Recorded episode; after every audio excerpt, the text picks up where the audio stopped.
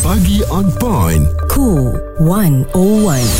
Bersama Haiza dan Muaz.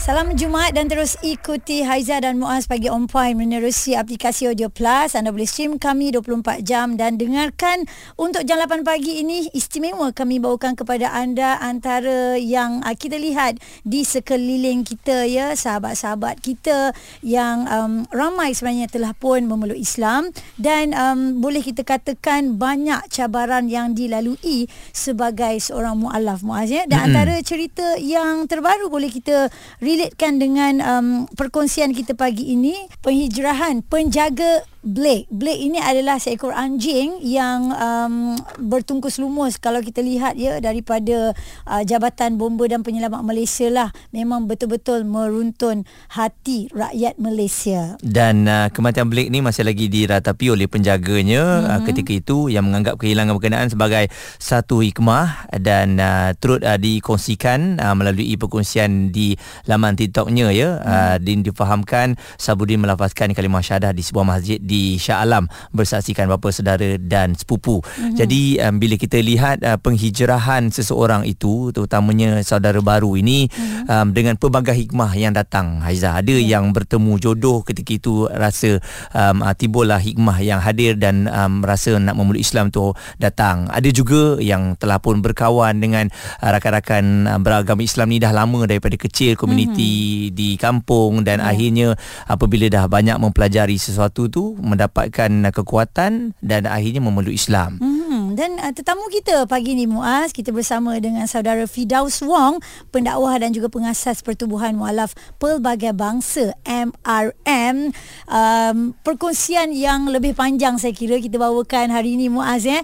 Beliau memeluk Islam pada tahun 2005, anak kelahiran Jinjang dan berhijrah ke Kuching Sarawak kerana bertugas dan tertarik kepada Islam selepas mendengar penjelasan boleh diterima akal mengenai kewujudan Allah SWT daripada seorang sahabat di sana. Mungkin daripada uh, saudara Fidaus sendiri boleh uh, jelaskan lebih lanjut Mm-mm. tentang penghijrahan ini. Baik, terima kasih Haiza dan juga Muaz.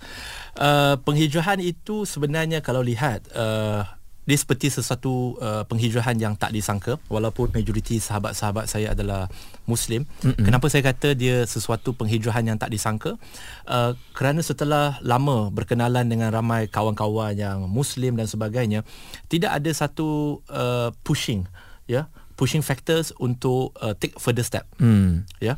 jadi uh, sebab kadang-kadang kita tengok kawan-kawan Islam Muslim kita pun hidup dia pun lebih kurang kadang-kadang lebih teruk daripada saya hmm. kan hmm. so kadang-kadang kita terfikir tak apa agama ni macam biasa je dan kena faham kalau contoh dari perspektif saya pula adalah saya melihat bahawa agama ni adalah lebih kurang sama je hmm. okey bagi saya yang penting adalah jadi orang yang baik jadi ringkaskan cerita apa yang berlaku di Kuching Sarawak tu adalah di Kuching Sarawak Uh, dia tidak banyak pusat hiburan seperti di Kuala Lumpur. Mm. Kalau di Kuala Lumpur dulunya saya suka uh, pergi ke klub, pergi ke pub tiga kali seminggu lah mm-hmm. ya pergi lebih kurang begitu jadi bila ke Kuching Sarawak uh, kelab dan pubnya jauh dan kecil tidak begitu happening seperti di KL dan uh, ketika dia berada di Kuching tu uh, nak kata bahawa nak tak ada duit jugalah. Mm-hmm. macam kena scam juga. Okey. Nah sebab dijanjikan kerja dijanjikan oh. ada penginapan dan sebagainya. Oh. tidak sama. uh, mm-hmm. dia indah khabar dari rupa. Mm-hmm. ya. Iaitu makan minum tidur semuanya masak mandi semua ada di pejabat. Mm asalnya dijanjikan ada tempat mm ada gaji tetap dan sebagainya tapi bila sampai ke situ tak ada gaji tetap. Macam mm. kena scam lah. Ya ya ni cabaran ha, nasib baik di dalam Malaysia ni ha, bukan di luar negara kan? Tapi itulah uh, ada hikmah dia bila kena scam tu. Mm-hmm. Kerana kena scam tu lah uh, kita tak ada saya tak ada duit. Bila saya tak ada duit jadi ada banyak masa uh, keseorangan sebab tak ramai kawan kat situ kan. Mm-hmm. Dan uh, bila banyak masa tu ada masa untuk berfikir. Dan bila berfikir tu antara benda yang saya fikirkan pada waktu itu adalah tentang kehidupan ini. Mm-hmm.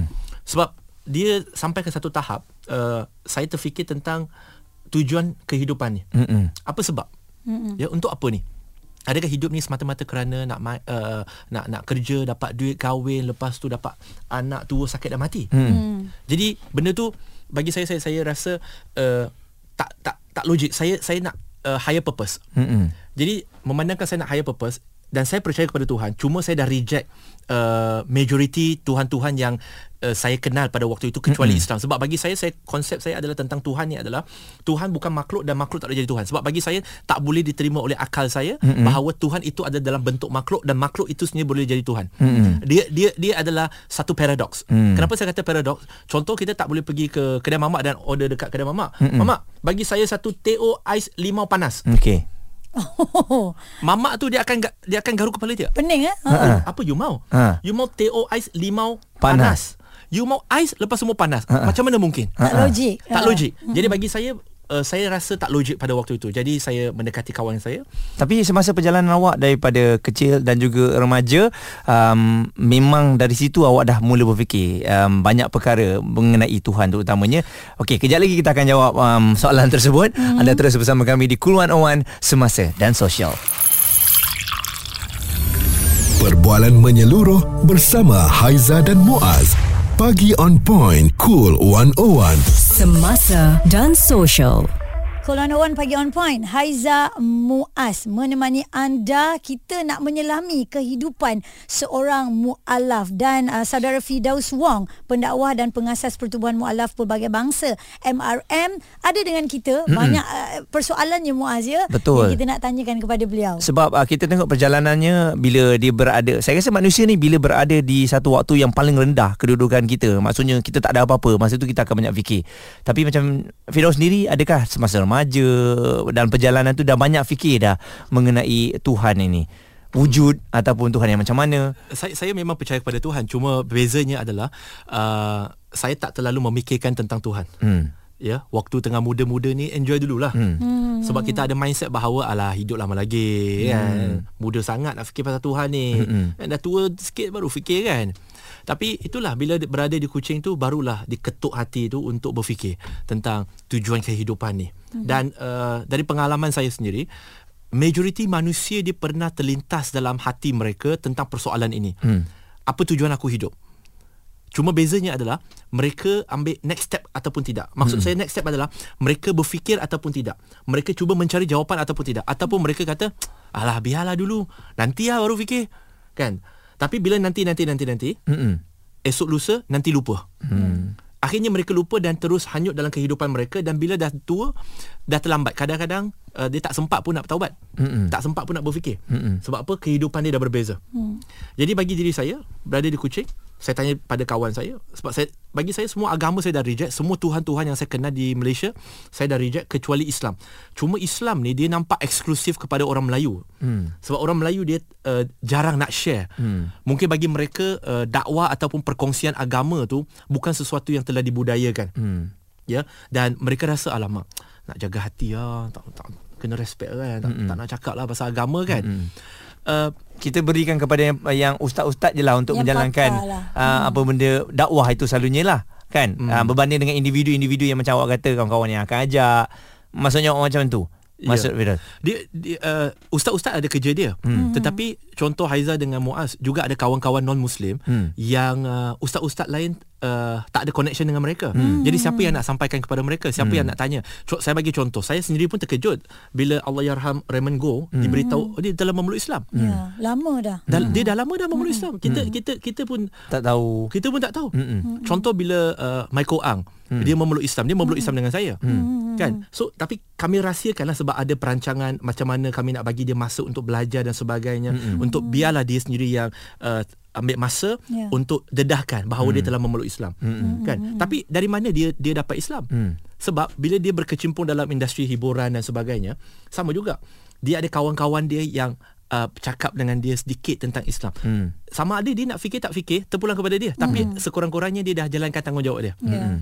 Uh, jadi kalau macam diri saya di Kuching tu Bezanya adalah saya bertanya kepada kawan saya dan jawapan dia bagi saya agak memuaskan, agak logical. Hmm. Agak logical kerana dia kata kalau Tuhan, Tuhan yang menciptakan angin itu, angin yang diciptakan oleh Tuhan pun kamu tak nampak. Macam mana kamu nak nampak Tuhan yang menciptakan? Hmm. Kamu boleh rasa angin, kamu boleh nampak kesan penciptaan angin tetapi kamu tak boleh nampak angin itu dengan mata kasar. Hmm.